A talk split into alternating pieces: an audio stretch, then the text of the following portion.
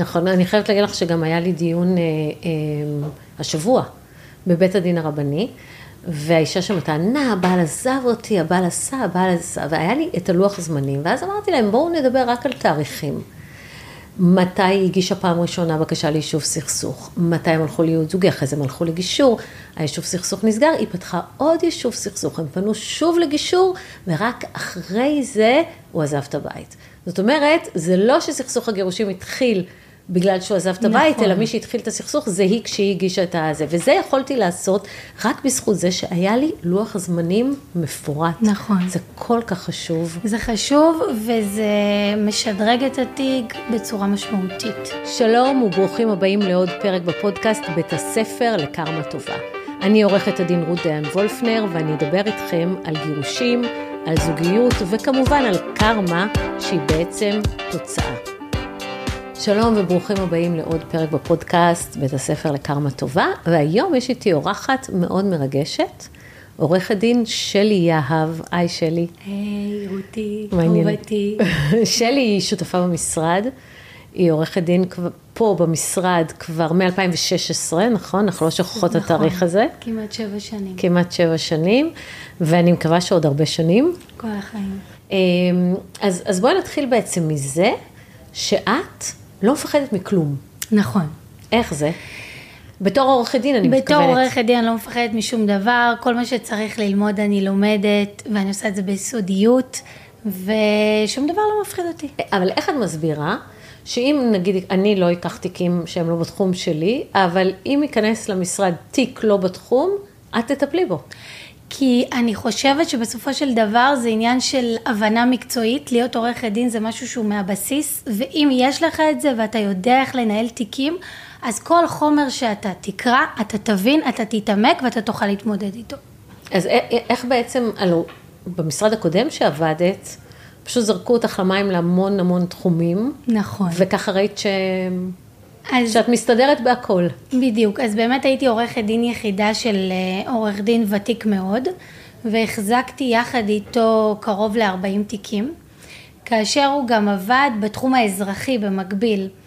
אז אה, לצורך העניין, אני החזקתי את המשרד, אני מנהלת את התיקים, אה, אם צריך לשלוח אותי לדיונים גם בצפון בענייני המועצה האזורית בגליל העליון על עץ שנפל על רכב, אז תתמודדי עם זה, אבל אני לא יודעת נזיקין, לא משנה, תלמדי. אז אני למדתי כל תחום, לא, אה, לא פחדתי לשאול שאלות, לא פחדתי להתעמק באיפה שצריך, להיות יסודית, והתמודדתי. בסופו של דבר השגתי את התוצאה. בואי נגיד שאני חושבת שאת אחת העורכות דין הכי טובות שאני מכירה. תודה רבה. אז אה, אני באמת זוכרת שהגעת אה, למשרד, ובדיוק הגיע לקוח אה, שעבר אלינו מעורך דין אחר, אחרי שמונה שנות דיונים בבית הדין הרבני גדול, הוא היה גבר הגון. נכון. ואני סגרתי איתו ואמר, טוב, אני אבוא להביא קלסרים, ואז הוא הביא ארגזים, מלא ארגזים. מלא ארגזים, ואת היית חדשה במשרד, אז היית פנויה יחסית. אמרתי לך, "אמ, את יכולה לטפל בזה? ופחדתי לתת לך, כי, כי פחדתי שתברחי, כן. שתראי את הכמות. להפחיד אותי בהתחלה. כן. ואמרת לי, אין בעיה, אין בעיה. וזהו, נכנסת לחדר, לא שמעתי ממך, ומה נכון. היה אחרי יומיים? אחרי יומיים היה לוח זמנים מסודר של כל התיק, ויכולנו באמת להבין אה, מי נגד מי שם. אז, אז באמת הלקוח היה בשוק. הוא היה כן. כן. בשוק, אמרתי לו, בוא תראה את הלוח זמנים, תגיד לי אם זה, הוא היה בהלם, ואז הבנתי שיש פה, יש פה מישהי שעשיתי בחירה טובה. אני, אני זוכרת שהלקוח היה בשוק, ואז נסענו לבית הדין הרבני איתו, הגדול, והוא קיבל את הגט בדיון הראשון. איזה יום אושר זה היה. המיוחד, אושר גדול. זה היה מטורף, זה היה תחילת דרכך במשרד, עד היום הלקוח במשרד, כן? נכון. כמה שנים? שבע שנים. כן, המון שנים. שבע שנים כבר. הם כבר מנהלים הליכים יותר מהזמן שהם היו נשואים עוד מעט. יואו, זה מטורף. מטורף. מטורף. אז, אה, אז בואי, בואי נצא מזה באמת לעניין הזה של הלוח זמנים. מה זה לוח זמנים? אה, ואני רוצה מראש כאילו לדבר על זה שבעצם כשאנחנו מנהלות תיק, אנחנו מתחילות אותו עם לוח זמנים. עכשיו, לפעמים זה קצת מעיק. נכון. זה לא פשוט להתחיל עם זה, כי לפעמים יש לך תגובה מהירה או משהו שמהר אתה צריך להכין, אבל זה הבסיס. למה? כי בעצם כדי להכיר את התיק הכי טוב, אתה צריך להבין איך הזוג הזה התחיל. אה, ואנחנו באמת מתי הם התחתנו, ומתי נולדו הילדים, ומתי קרו דברים משמעותיים, ואם אתה מבין את הבסיס ואתה רואה את הדברים אחד מול השני, פתאום אתה יכול לקשור דברים, מה קרה לפני מה, למה בעצם זה נעשה. ואני יכולה באמת להגיד שבזכות לוח זמנים ש... שהיה לנו בתיק, אה, ניצחנו אותו. איזה? לא מעט פעמים. אה, בתיק אה, שהאשימו את האב ב... נכון, נכון. והוא גם דובר. נכון. ובתיק הזה, בזכות לוח הזמנים, את ראית את הסדר של הדברים והבנת שהכל היה מתוכנן, ואפשר נכון. להציג את זה לבית משפט, ובית משפט אימץ את זה בזכות לוח הזמנים. נכון, אני חייבת להגיד לך שגם היה לי דיון אה, אה, השבוע בבית הדין הרבני, והאישה שם טענה, הבעל עזב אותי, הבעל עשה, הבעל עשה, והיה לי את הלוח הזמנים, ואז אמרתי להם, בואו נדבר רק על תאריכים. מתי היא הגישה פעם ראשונה בקשה ליישוב סכסוך, מתי הם הלכו להיות זוגי, אחרי זה הם הלכו לגישור, היישוב סכסוך נסגר, היא פתחה עוד יישוב סכסוך, הם פנו שוב לגישור, ורק אחרי זה הוא עזב את הבית.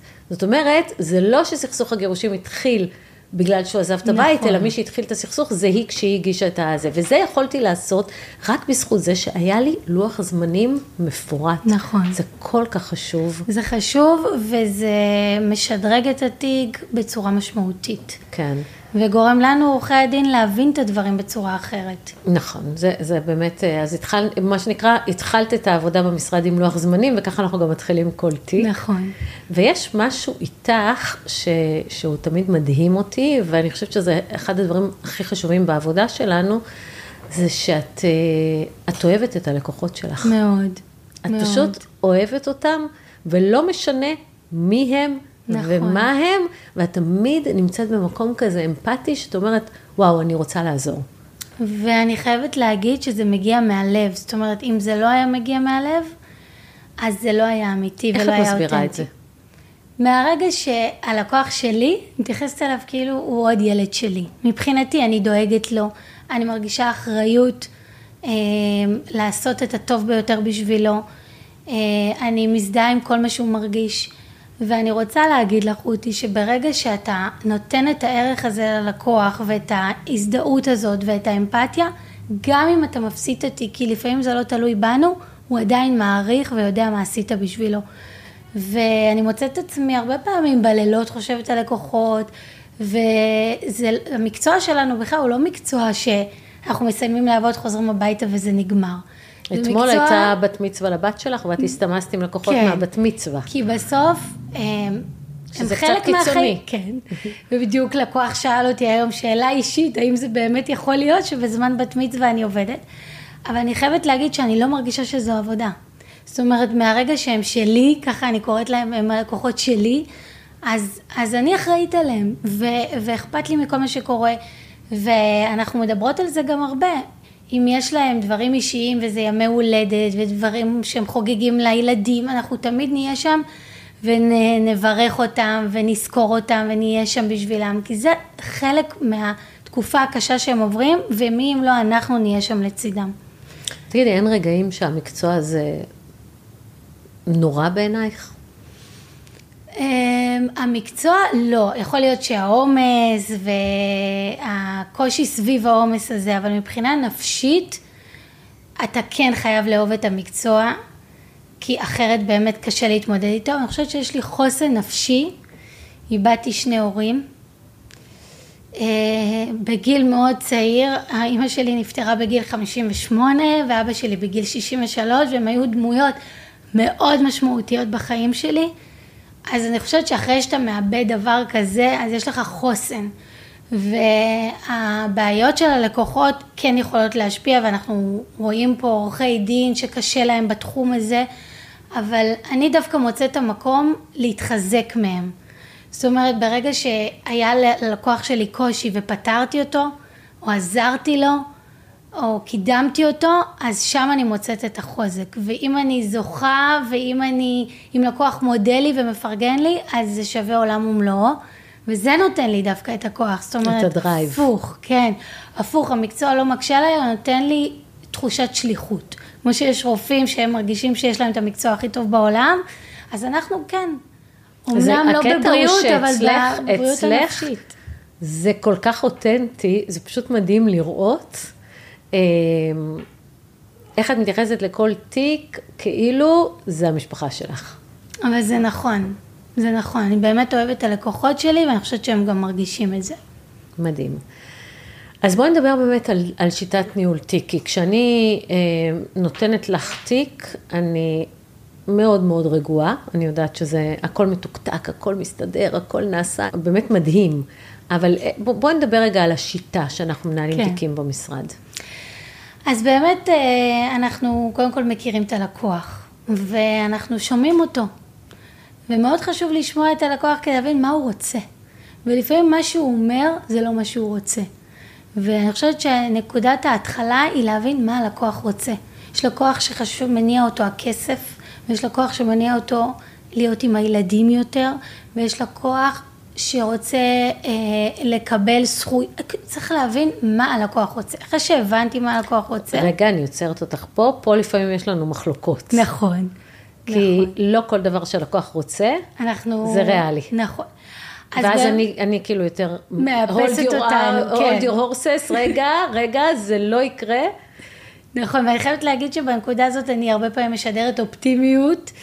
אה, ואגב, זימונים ואופטימיות, אני מאמינה שהאופטימיות הזאת כן מביאה הצלחה, ואנחנו מכירות את הסיפור על אותה שופטת באותו לוח זמנים, ששני לקוחות שה-state of mind של אחד היה אני אפסיד ולא יהיה לי טוב, והשני אמר יהיה לי טוב, וכמה זה משפיע. אז בוודאי עורכי הדין, אם הם מאמינים בתיק, ואם הם אופטימיים לגבי התיק, אז התיק יצליח.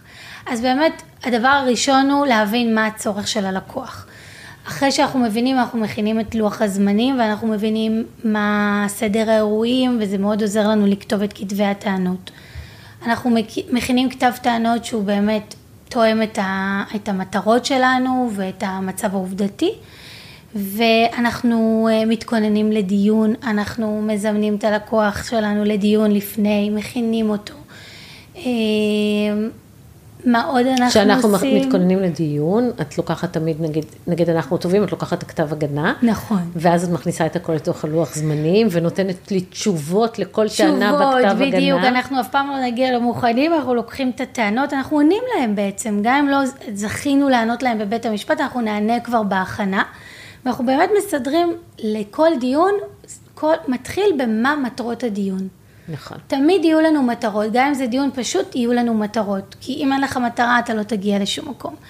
ואז אנחנו כותבים מה, מה על הפרק בעצם, ומספרים את הסיפור עם כל הטענות שלנו, ובאמת פה זה מתקשר ל...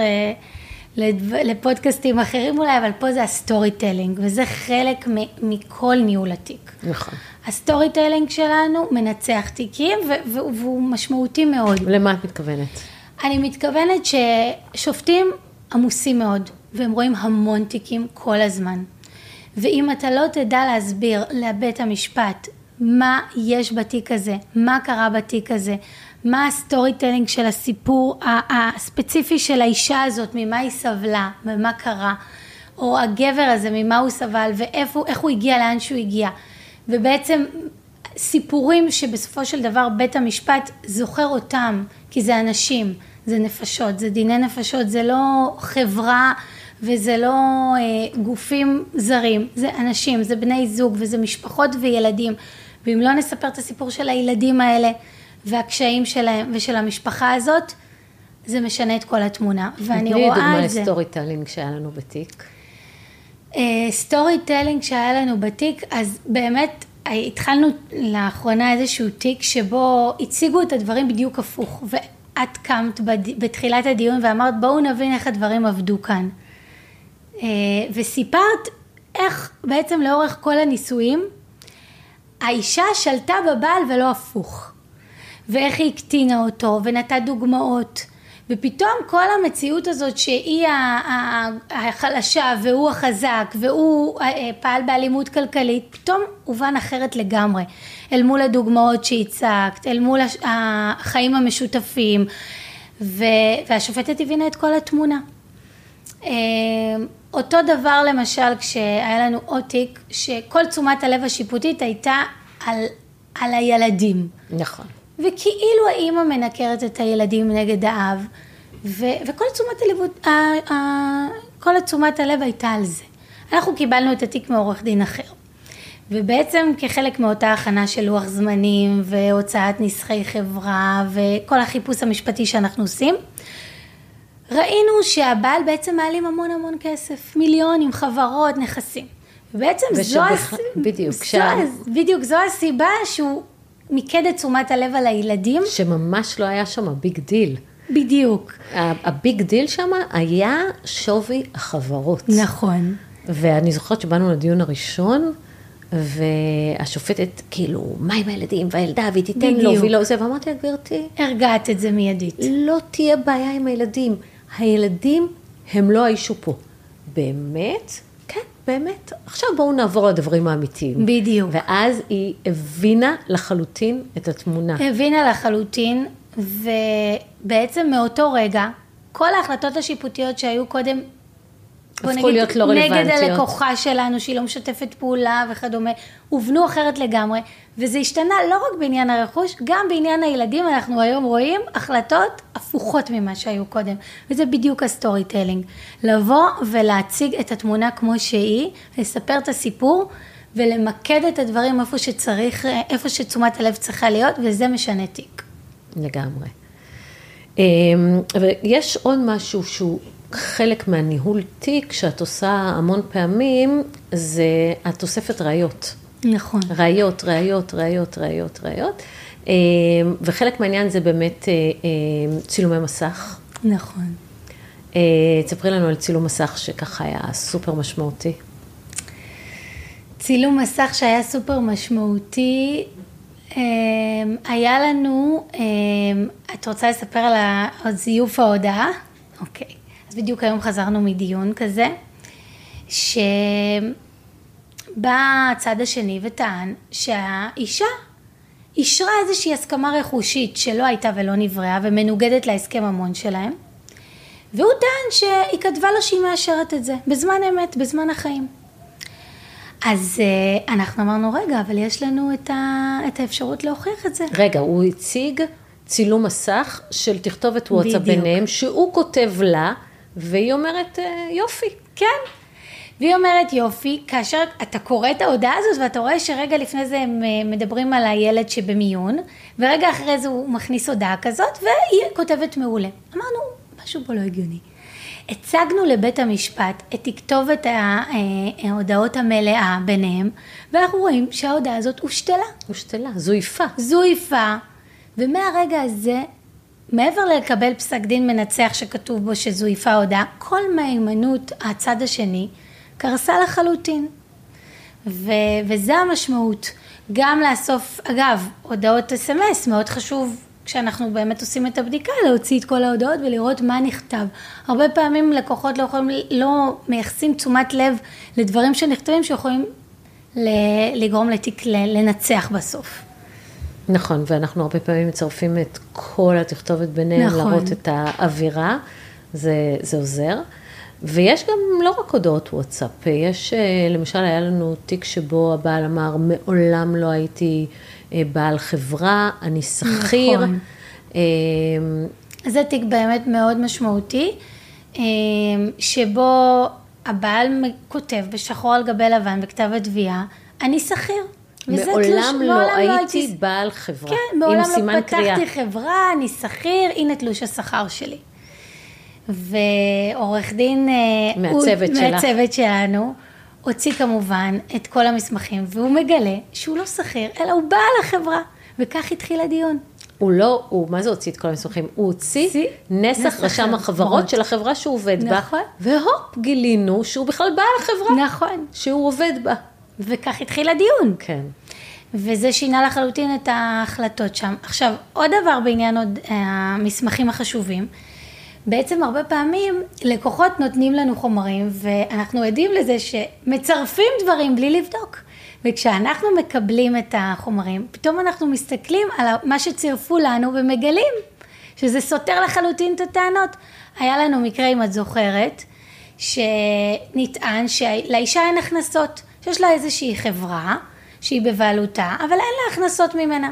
וכשאנחנו קראנו וצירפו את ההסכם שלה, אה, בחברה הזאת, ואנחנו רואים שהיא מקבלת אה, דיבידנדים, ושהיא מקבלת החזר הלוואות בעלים וכדומה, וזה שינה לחלוטין את הפסיקה בהקשר של המזונות שם. נכון, צריך להיזהר מאוד במה שמצרפים. אז צריך להיזהר במה. שמצרפים, וצריך גם לדעת לחפש מה צירפו לנו ולעבור צריך על זה לקרוא כל מילה. ביסודיות. כל כל. מילה וכל נספח. לא לפספס כלום. אוקיי, אה, שלושה דברים שחשובים בדיון בבית משפט. אז קודם כל, כמובן, ההכנה הטובה.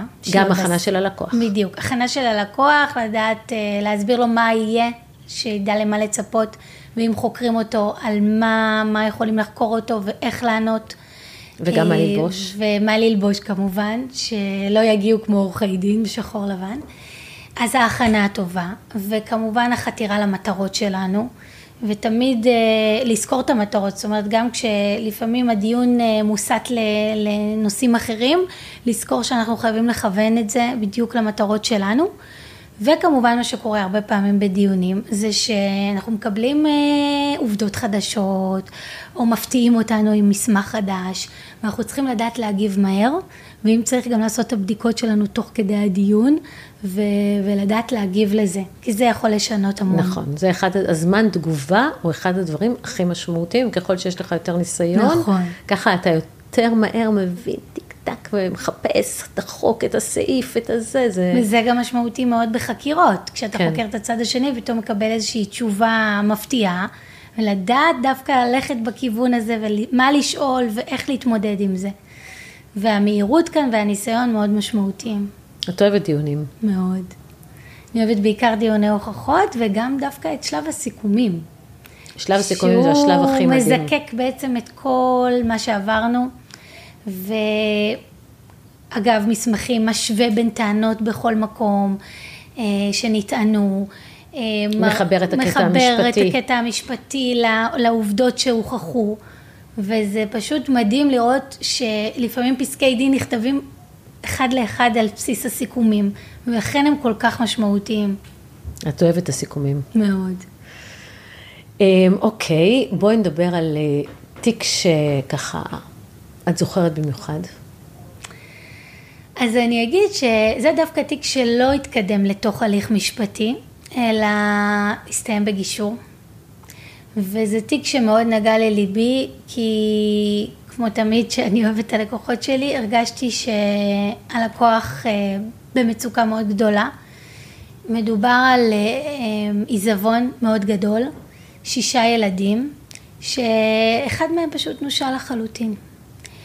ומעבר לאובדן הכסף והרכוש, הוא צריך לזכור, איבד גם את כל האחים שלו באותו רגע, במלחמה הזאת. כשהוא הבין שהאחים שלו מפנים לו עורף ומתכוונים אה, לקיים את הצוואה של אבא, as is, ולא לתת לו שום דבר, הלקוח הזה אבוד. אבוד לחלוטין. ופה היינו, צריך, היינו צריכים לחשוב באופן יצירתי מאוד, כי יש לנו צבא, שצבאות צריך לקיים.